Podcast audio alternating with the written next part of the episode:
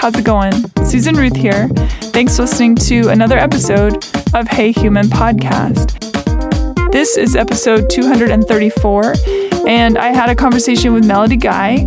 She suffered a brain injury that was quite traumatic and happened in the craziest way.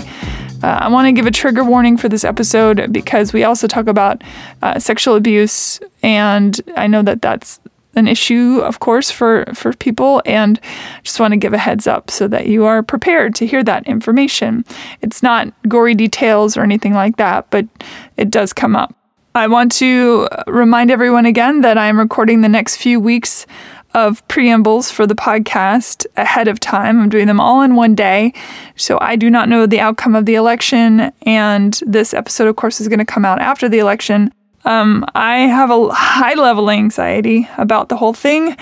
I'm just trying to get through to the other side. But I'm going to go and see my family, and that's going to be really great. And I'm going to be, of course, I've taken one COVID test already. I've got another one scheduled, and then I'll be able to see my parents. I'm excited about that. In other news, uh, I don't know if I mentioned this last week, but my dad's third book in the Margaret Pirate series is out on Amazon under Martin March. And this one is called The Pirate's Apprentice. So, book one was Outrageous Fortune. Well, technically, it's Margaret Outrageous Fortune. The second one is Benediction and Blood. And then this, again, is The Pirate's Apprentice. So if you're into adventure books, women leads that are strong, definitely check it out. Um, I also want to mention that on November 15th from 7 p.m. to 9 p.m., I'm going to be moderating a great group for the Seattle Film Summit. The summit itself runs November 2nd through the 22nd. If you are interested, which there's a lot of really great information for all levels of the film industry and television industry, go check that out at seattlefilmsummit.com and and get all the info you need to sign up and watch on Zoom. You can see all the panels, so you won't have to even worry about you know how you go to to events and you're like, ah, I can't be everywhere at once. What I'm going to do? I have to pick my favorite things.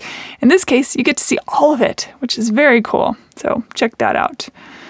Another news, social media, Hey Human Podcast is on Facebook, Instagram, and Susan Ruthism, that's my personal one, is Facebook, Instagram, and Twitter. You can reach me, Susan, at heyhumanpodcast.com. Rate and review Hey Human on iTunes or wherever you get your podcasts. It's really helpful for the algorithms. Please, if you enjoy the show, take the time and and give a review. I really, uh, it would be great if you did that. Uh, there is now a storefront at heyhumanpodcast.com where you can get Hey Human merch that I have designed. And this is, you know, a handful of things, and it really helps support the show. So definitely check that out.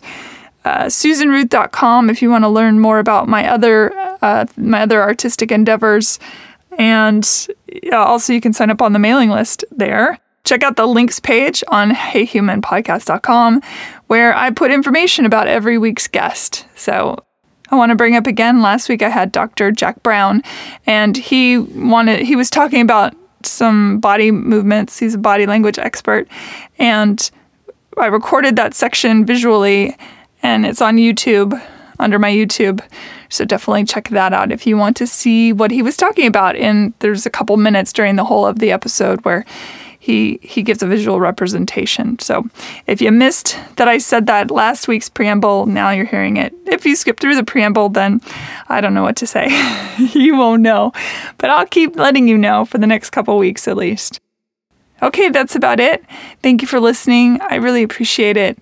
Be kind, be well, stay safe. Here we go. Melody Guy, welcome to Hey Human. Hey. Thanks for Good being to here. you. You too. You too. You look great. Oh, thanks. You and I met actually quite a long time ago, I feel like, in music circles. And I keep up with you here and there on the old Facebooks. Um, well, I mean, here and there, I see you in my feed and, and obviously know what's going on for the most part. Although, the thing that I want to talk to you about today took me by surprise when I read it. I had no idea. And we'll get into that. And, and I'm really looking forward to talking about that because it was wild. and probably is still wild. Uh, but I want to start actually with you as a, a, where you came from and, and that kind of thing. So where did you grow up? Um, well, I was born in Portland, Oregon, and then we moved to uh, uh, Simi Valley when I was about three years old. My parents were uh, printers, and I started singing when I was about five years old. I was listening to um, the big record players, you know, that were under this. Uh, it was under the stairs, and um, I would sit there with Judy Garland and Patsy Cline and Three Dog Night, and I would I would try to sound like them. I'd put my hand up to my ear, and um, so I I was born melancholy. So I, I think I really identified with that music. So, did you have a musical family, a creative family? My dad, my dad played. His name was Bobby Joe Guy, and he had made a couple of 45s. And um, so his first one, he didn't know that he needed two songs to put on a record. So he wrote the second song out in front of the record company um, in 20 minutes, and they played it, and it was awesome. but yeah, so I would play. My dad would would have me sing uh, "Stop the World and Let Me Off," you know, uh, crazy and anyway. So he helped me learn how to play as well. Um, he would say, "Get your daddy a, another beer, and I'll teach you another song." So that's how I learned how to play guitar. That's yeah. a country song in and of itself, I think. Uh, yeah, it is. I wrote a song about him uh, a year after he passed away, and it it's called When He Wasn't Drinking. And Melanie Safka, you you know Melanie, I've got a brand new pair of, you know, she she's singing harmony on it, and it still kills me. It just oh. yeah, it's awesome. That's a lovely tribute. Is your mom still with us? Yes, mom is still alive, and she is living in Portland, Oregon. My kids, everybody lives in Portland, Oregon, and I live in Spring Hill, Tennessee. Yeah. Spring Hill is where I got my my dog Mikey, who has passed away since, but that's where he oh. came from. Yeah. Oh. Yeah, I rescued him in Spring Hill. It's good good nice. Yeah. Um, you before the internet's got all wonky there. You said that you grew up in a publishing family. Was that music publishing or print media? Um, was actually newspaper. My dad was a prep uh, uh, manager for the Herald Examiner, and yeah and then my mom also was she was a, the fastest typer i've ever seen in my life she was amazing and she ended up having like this really high powered job at xerox and then this french company would travel all over and um, so i was a big fan of the strength that she exhibited you know going out there as a woman um, getting it done with all the sexism and all this stuff yeah. that on, especially back then, you know. Yeah, I was just gonna say back then, and more than anything, that that's a feat in and of itself. I think. How long have you been in Nashville? I moved here in 2005, but I had been coming since 1997. So I had gotten married. Okay, I got kidnapped at gunpoint when I was 19. What? And yeah, it was in the valley actually. It was uh it was on Oxnard Street in Sherman Oaks. Uh, and yeah, he took me, put a gun to my head. It was a long experience, but um, whoa, whoa, whoa! Before you go on, what happened? You can't just be like, oh. Well, by the way, I got kidnapped at gunpoint, and the sky is blue.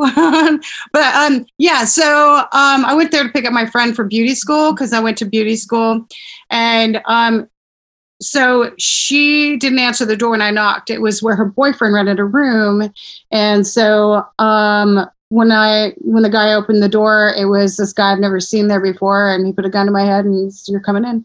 So it was like a 24 hour or longer ordeal, and it was mentally abusive and strange.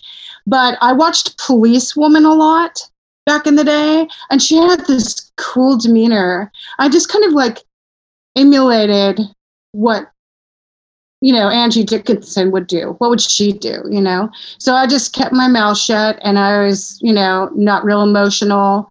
I just went into shock, kind of thing. You know, and uh, eventually. Um, uh, the guy had drugged himself, and his friend made a deal with the police that my mom was all wired for sound, and and they uh, dropped me off, and they said run this way, and then I uh, was in Westwood, and there's a lot of cops that just just like in the movies, right? And then uh, my mom ran out, and uh, I told them, I'm like, get me out of here. you know, it's like they said they're going to kill me. you know, so I um, I I you know told them the story, but they let the guy out uh, within eight hours. They said, do not pursue this. It's not worth your life. So was he a was he a drug dealer or something, and he just you happened to be at the wrong place at the wrong time? Yeah, exactly. And I don't even think he knew what he was doing. I think that he was just rolling with his high. I don't know, but it was uh, it was strange, and you know, I tried to get on with my life because I had to. No therapy, no nothing. You just shocks, stay alive, you know what I mean? And so I I don't drink, I don't smoke, I don't do any drugs because I've always had to stay alert from day one when I was a kid. And I'm just a nice person and I I just love people and I am always still shocked when people do crappy things, you know? When people are abusive or whatever. And uh, I think that that has gotten me into trouble in the past of being too trusting and watching too many romantic comedies. yeah. my prince will come, you know. After being kidnapped at 19, I would think that would absolutely taint your vision of the world. Yeah, um, I've gotten I there's I mean that's the just the beginning of the story. That's the thing is that uh, you would think if I was smart enough, I would have um, been able to see the signs. And that's something that I went through EMDR therapy and I used like, it, there was like 10 big things that I attacked um, that day in the session because I could only afford one session. But that was one. Um, abuse when I was a child was another one. Um, some real, like, my grandmother said to me, you're fat. that was another one. Um, you know, just when somebody says one thing and it and it keeps with you and your spirit, and you're just like, I'm this, I'm not that, but you struggle with it. And I'm like, I don't care. now I don't care. But um, it's I feel like sharing my story or stories helps other people that have been through it because I would have liked to have known in all of these instances that I was not alone. I have I have felt like that my whole life.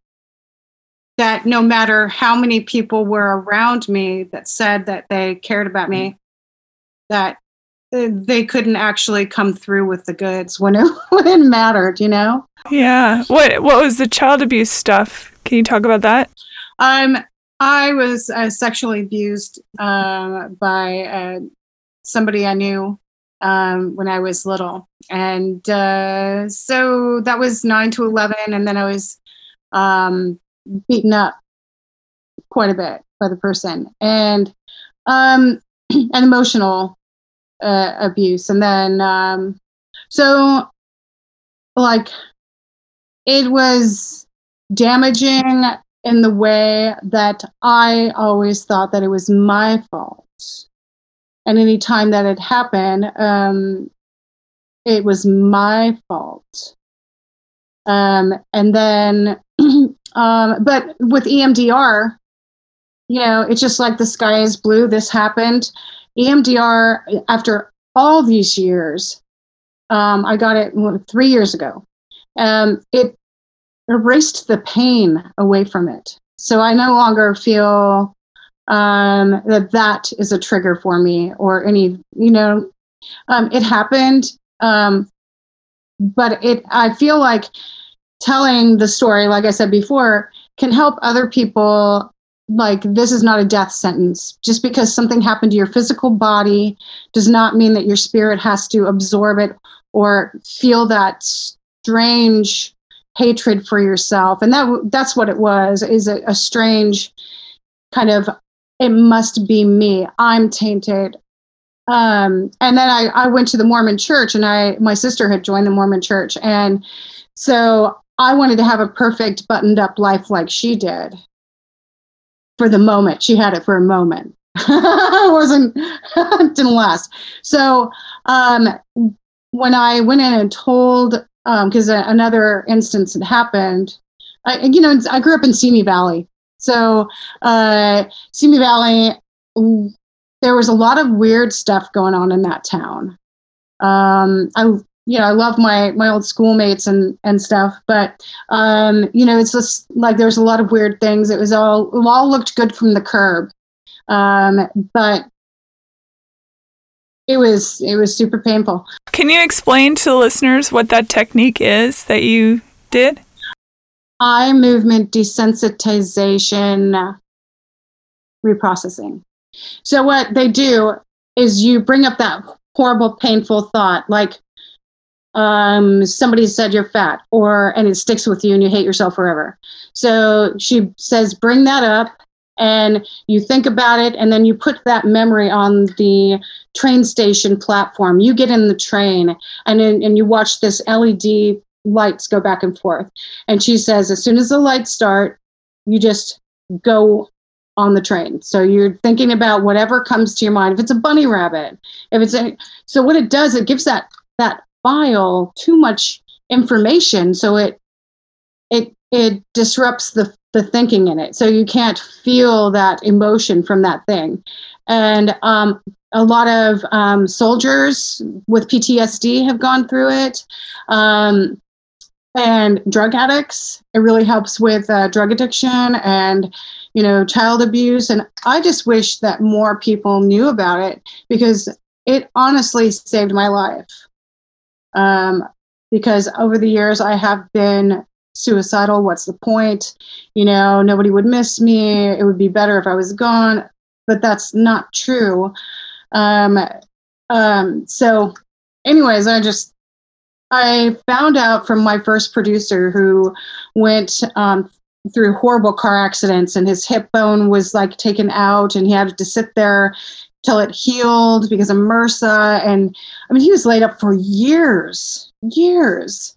And he had EMDR and he was just, he was just happy. It's like, and so I'm like, I'll give it a shot. Why not? Did the perpetrator of your childhood abuse, uh, did they get caught? Um, I'd rather not say, um, but I I have forgiven and um, and that's yeah. So nobody nobody really paid any price except mm-hmm. So and it's you know it's been a series and you would think sometimes I I think about all of the things that I've been through and I add them up and people that know me go how do you even not be a drug addict? How do you not go over the edge? And I'm like, well, if I'm if I'm sitting still, nothing is going to happen to me. Obviously, I've been living a lot of life. Do you know what I mean? Mm. So just like getting knocked out in a bar or having the the big brain injury, um, you know, if I'm sitting still, if not if I'm not doing anything, then I'm not going anywhere and not learning anything. And so for some reason, my spirit needed to learn a bunch of lessons. Um, and I, I don't think now this is where you know the secret and everything. They're like, oh, you asked for these situations. That's uh, baloney. I know I didn't ask for a lot of this stuff. So loving the wrong guy a couple of times, five, you know, you fool yourself, and that's on you, you know, sometimes. But yeah, I just feel like I'm proud of myself for for getting up and not accepting the diagnosis of, you know, all this stuff happened to you, so you're gonna have a shit life forever. How did you get knocked out in a bar? um, okay, so I was playing at this bar, the Brass Rail in Portland, Oregon, and this lady had come in with her sister, and they were on like meth and drinking at the bar. And there's 30 people. Everybody was listening. They were clapping, and I'm like, "Yay! This is a great sharing experience, right?" And uh, the owner of the bar went up to her, the lady, and said, Hey, you know, all these people are here to hear Melody. She came from Nashville. And she started, they started a fight back and forth. So first, the owner got punched, and then they took it outside. And the owner had been in prison before, so she was kind of, she could, you know, and so they called the cops, and then she said, "Don't let anybody in." And so this big guy who's like Hagrid, he was like big like Hagrid, right? Um, so I just stood there because I just want to be a helper. And I stood there too, and I don't know why I did, but she came up to the door and uh, she just took her big fat fist. She looked like a, a short bodybuilder, and uh, she knocked me out. So it moved my jaw, moved my teeth, and I'd I'd had um, um, jaw surgery, upper and lower osteotomies. They broke my face and put it back together before when I was a kid because of a deformity, right? And so I was like thinking about, oh no, the screws, I'm gonna have to have that surgery again. But she, I was knocked out. So I saw green and white lights. I was down for the count. And uh, I got back up, and somebody said, Melody Guy can take a punch. and, and what I did is I got up and I sang for two and a half hours so I would get paid. People were tipping. Then I went to the hospital. Oh my God. And they're like, yeah, you have uh, a really bad concussion. Your bell got rung. And I was stuttering then too. So I had to recover from that. Then a couple years later, that was in 2013. Then I had the um, the experience. Yeah, let's let's get into that. And also, Melody Guy can take a punch has to be the name of your next record, and maybe even actually for sure this episode. Um, tell us about what happened, uh, the the experience as you call it. Um, okay, so I was in the back of Bobby's Idle Hour, parked in my Chevy Astro van, and I was putting on my makeup because my friend Scott was doing a video shoot and just getting ready. And I was in the last parking spot, and there was a uh, an electrical pole that was about a parking space away. And all of a sudden, I heard this, you know, explosion, and I grabbed my head and I I looked for blood. I think I was out for a second, but I, I thought that my head got blown off and um, everything that wasn't protected by the seat, like I had a really bad neck ache. Um, my window was open, unfortunately, and uh, but the blast was, and you could hear it for blocks around. I mean, friends that told me later they like hit the ground and they were walking on 16th Avenue. So people came out of the buildings, and I looked around and I thought that we were under attack. Um, because it was the same day that Manafort got arrested and those guys, right? So I'm like, oh my gosh. And so I grabbed my purse, ran into Bobby's, and uh, and I looked back, and there was fire, and the lights were out in Bobby's, and um, and I saw the fire and I moved my van. And then within a half an hour, I lost any semblance of regular speech. My friends were saying, You've got to go to the hospital. You need to go to the hospital. They didn't take me, but they're like, You need to go to the hospital. Why didn't they take you? Music friends, right? Oh man! But so that did they? Did you know that the transformer above you had blown up? Yes, I I knew that because I saw it on fire, and I called NES because they told me, uh, my friends had told me that you need to call them, tell them you were hurt. And um, so I did. And I told them that there's something wrong with me. I'm sure I said other words, but I don't remember. But uh, they gave me um, some numbers or something. And I went to the uh, uh, clinic towards my house. So I don't even know how I got there. And that's scary.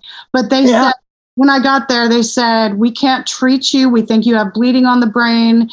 You need to go to the hospital. Do you want us to call an ambulance? And the the funny thing is, is that I had a brain injury. So how could I make decisions for myself? You know what I mean? Yeah. And you didn't have a friend with you or anything. No, I'm I'm super um, independent, but you know, so I called my friend. I'm like, hey, and then I put him on the phone with the doctors, and he's like my brother, so he took me to the hospital, and they kept saying your bill is wrong. I was saying stuff like, uh, you know, I'll be okay. I'll be okay. Just shake it off. You'll be fine. You'll be fine. but I wasn't fine. but I was saying weirder stuff than that. But I can't. Um, but I do know that it took at least a month before, a month and a half before I could uh, sing. Speaking was not good. Um, but I mean, I sang one song and my head was burning for two months. Nobody came and helped me. My friend Joe Johnston, who's pretty famous publisher, writer, and uh, stuff, um, he called somebody who lived in my town and she came and she brought me, I remember she brought me peanut butter cookies and a casserole. But I mean, she was busy, but nobody, even my like n- nobody understands brain injuries. They're just like, "Oh, your your head's okay. There's no blood coming out of it." You so, what know? do they think happened when the transformer blew? Was it uh, like a mortar blast in a way that it gave you a concussive?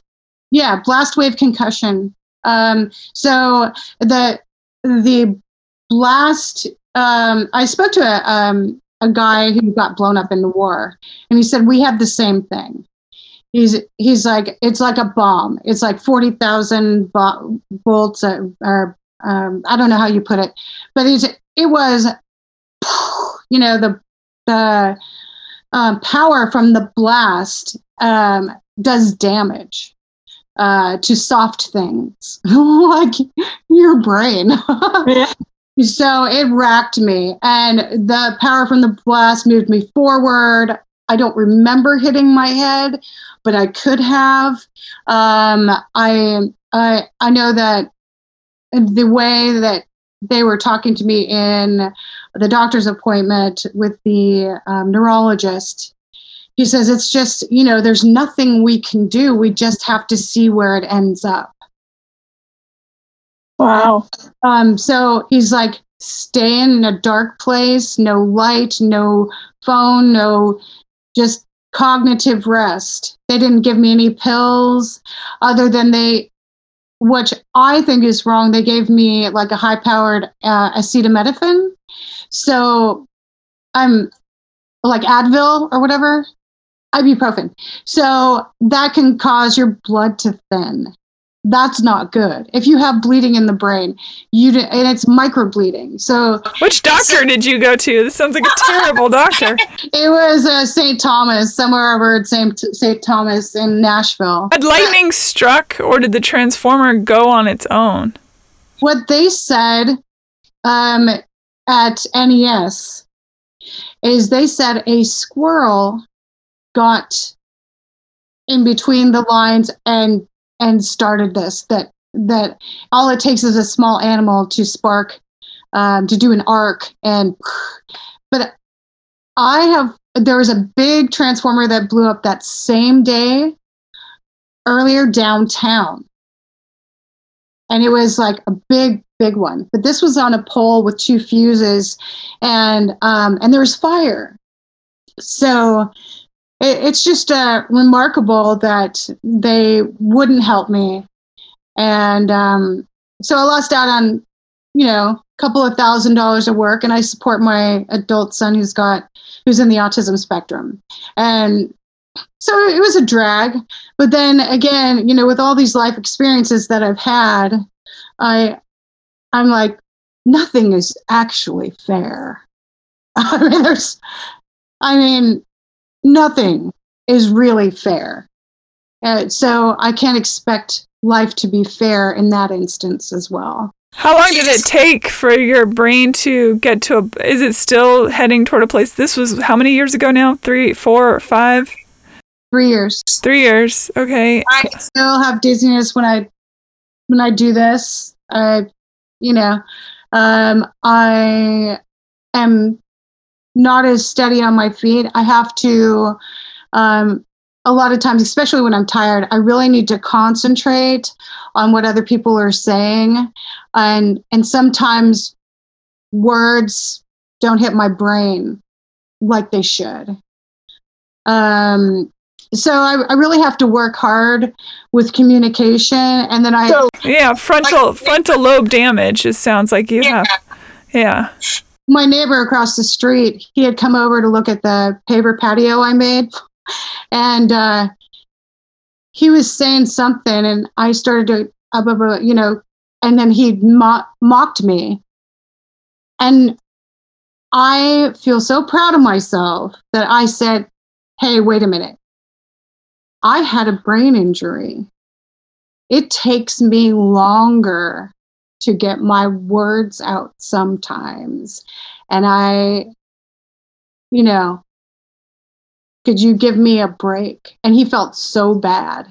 But still, anybody who's going to mock anybody, yeah, I have no time for anymore, especially the um, existing climate that we have going on. Absolutely. Have you gone to brain specialists since this happened? I don't have health insurance. I used to oh. have Obamacare, but um, uh, my income dropped below the mark for me to to uh, qualify for it.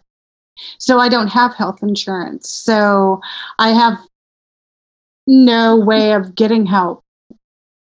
So I just, I mean, I am scrappy and I, I mean, I had to go out there. Um, like it was three months after it happened, I had to go out and do a, um, a tour for this new product in guitar centers. And uh, thank goodness the people that I was going on tour with understood and um, that I was dizzy and that I but I I sold more of this particular product I won't say what it is than any of the other artists that were doing it um, even with this brain injury so I'm amazing uh, I feel I feel proud of myself that I sometimes my personality like I said can uh, I've got a sense of humor so if I'm stuttering I'm like eh, you know what are you gonna do I mean, yeah. it's hard to be a person. How did you take care of your son while you were recovering? Well, my son lives with my mom and I pay his rent. So he has health insurance in Oregon. Um, if he lived here, he wouldn't have health insurance. Also, the school that he's going to is in Oregon. And I used to live there. Um, but they like it better there. And I've had this house and kept it um, renting out rooms and and stuff and and going on the road. So this is the most I've been home in a long time. But um, and so yeah, basically I just um, lived in my van nine months out of the year and went back and forth from Oregon to here and you know I'm I'm tougher than I give myself credit for sometimes. How are you uh, finding a way to support yourself right now when there are no touring musicians? Um, I have, um, I started painting. Oh, this is the post traumatic growth part, right? So I, my friend had given me a paintbrush and paint at a gig that I was playing at a resort. And she's like, Hey, you want to paint with the kids? I'm like, Sure. And she goes, That looks like Van Gogh. I'm like, What does Van Gogh look like? I don't know. And uh, so I started painting and then people were buying my paintings.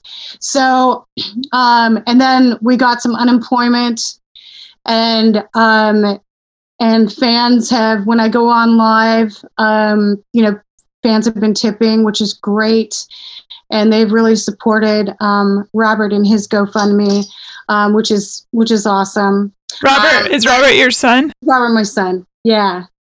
Yeah. He's, He's so funny. He's the warmest, wonderful person. I just am so proud of him. Yeah, so he's almost there. How old is he? He's 28. And so when I mean almost there, he's almost going to graduate from this program. And so it's a web development um, school that he got kind of a scholarship to through Fidget Tech, which they help train autistic people um, for jobs. That's great. Yeah, they believe in him. But yeah, he was there when I got a standing ovation for mistakes like me at the Ryman. He was younger then. Um, that was in 2006, and I opened for Tanya Tucker, and um, it was awesome. He was like, "Spank you, spank you very much" out in the crowd. He was taking bows, but like, it, yeah, that was an experience. And me personally, like, if I got through the eighth grade, I mean, with the uh, abuse that I survived um, um, and the learning disabilities that I have, I did not do well in school. Um, but my skills are not um, school oriented anyway. you know, I, I think that um, I was trying to figure out the other day, um, and I posted online, I'm like, what are my skills? If I was going to uh, apply for a job, what would my skills be? So this has gotten worse since the brain injury. So I can't do paperwork. Like there's a lot of grants that I could figure uh, to um, apply for. I I I get overwhelmed doing paperwork. Reading is really difficult for me, but I can write songs. I can sing. I can paint, and yeah. I can make laugh in a grocery store. Different parts of your brain. Sure, sure. Yeah. It's yeah. A, that's really always to me the most fascinating thing about the brain. Sometimes it figures out how to rewire places that are atrophied, and other times uh, when those things are lost, the other parts of the brain spike in their capabilities, right? Which is how we get, let's say, savants. Right. Yeah. So I never thought that I could do any art at all. And so every painting is different. And uh, like I did this painting, it was like 3D flowers. I'm like, I don't even know how to paint a flower. This is awesome, you know? Yeah. And, and people have bought my paintings for like $200, $500. But um, that slowed down. The more this pandemic has gone on, the lower the tips are, the lower everything is. Um, I I did get that unemployment though, but I'm very frugal and very thankful, and I've sold a couple of things to keep going. And you have tenants in your house? I used to, but now I do not, um, because you can get it, you know, through the air, and you mean uh, COVID? You're talking about COVID? Yeah. yeah. And they were not as careful. Okay. Now, is your son's father in the picture? Is he a part of his caregiving? Um, no, not at all. Actually, he's anti-care. okay. He, he um he didn't allow me to play music for 10 years when I was married to him. And so he was an alcoholic and um, he was very uh, mentally and emotionally abusive. Um, and so um, when I divorced him, that was the best thing I could have done for the kids. But of course, they question my thinking because the, the present parent is the one who gets all the, you know, you know, the hate for things that didn't go their way. Um, but now they get it. Um, Robert um, had talked to him just recently, and actually, his father had said that um, called him the N word, standing in line waiting for a handout, and he's disabled. Wait, hold on, I'm confused. The uh, Robert's dad called Robert the N word. Yeah, um, and it's something that he said before. You know, um, welfare baby, and uh, just mean things, which yes, it's crazy, absolutely crazy. But he is um, this is the guy who drank 18 beers a night and huffed glue but had was making $200,000 a year you know? It, it's just been it's been an interesting life but i also never wanted the kids to hate him. And so i've always tried to say oh he's just busy or whatever. But this really broke you know and and i I said, you know, Robert, you never have to speak to him again. We don't need his help. We'll figure it out. We'll just figure it out. Because my love for my son is just yeah. And you have other children as well? I do. My daughter Delaney, um, she is a singer songwriter, um, pole athlete. Um, she has a band called Sit Pretty, and she also had a comedy duo, adult comedy duo, um, Delaney and Paris. And there's words that they sing that I can't even write down. it's pretty as a picture, and she's um, she's multi-talented, and she's really a great girl. You say pole athlete as in uh, pole dancing? Yes. Yes. Cool. Cool. I ha- I've uh, interviewed a pole dancer on the show. It's it is definitely athleticism at its peak. Oh, you should totally interview Delaney. Fascinating. I watched the. Uh, there's a. Uh, I guess it would be the the pole dancing Olympics, although it, that's not the name of it. But and it is mind-boggling what these people can do with their bodies. Delaney has also done uh, contortion. Freaky. I'm like, Mhm. don't do that anymore. I think you're, you know, but she's she's just really athletic, and the beauty of the pole dancing is just, it's just gorgeous. It's really gorgeous. It can be really quite stunning. I, I like Yeah, the, the contortionists too. These days, so many horror movies use contortionists for their scary moments of, you know, the creepy backwards walking down stairs or crawling out of television sets or whatever. Delaney can do that. Yeah, I mean, there's a career there for people like that. So, what is on the agenda for you moving forward? Uh, moving forward, uh, well, during the pandemic, that when it first started, I recorded a song called "Human Connection," and that was on the news. So I've I've been productive um, with music there, and then I've written a bunch of songs, and I'm going to try to record them and then send them out virtually to people to play on, like I did that one, and um, and try to create an album. Um, we don't know what's going to happen. Who knows? And uh, I, you know, I'm hoping for the best, and I have a positive attitude. Um, and I just got to keep reminding myself, you know, everybody's feeling the same thing, I think, and uh, we're all like, what?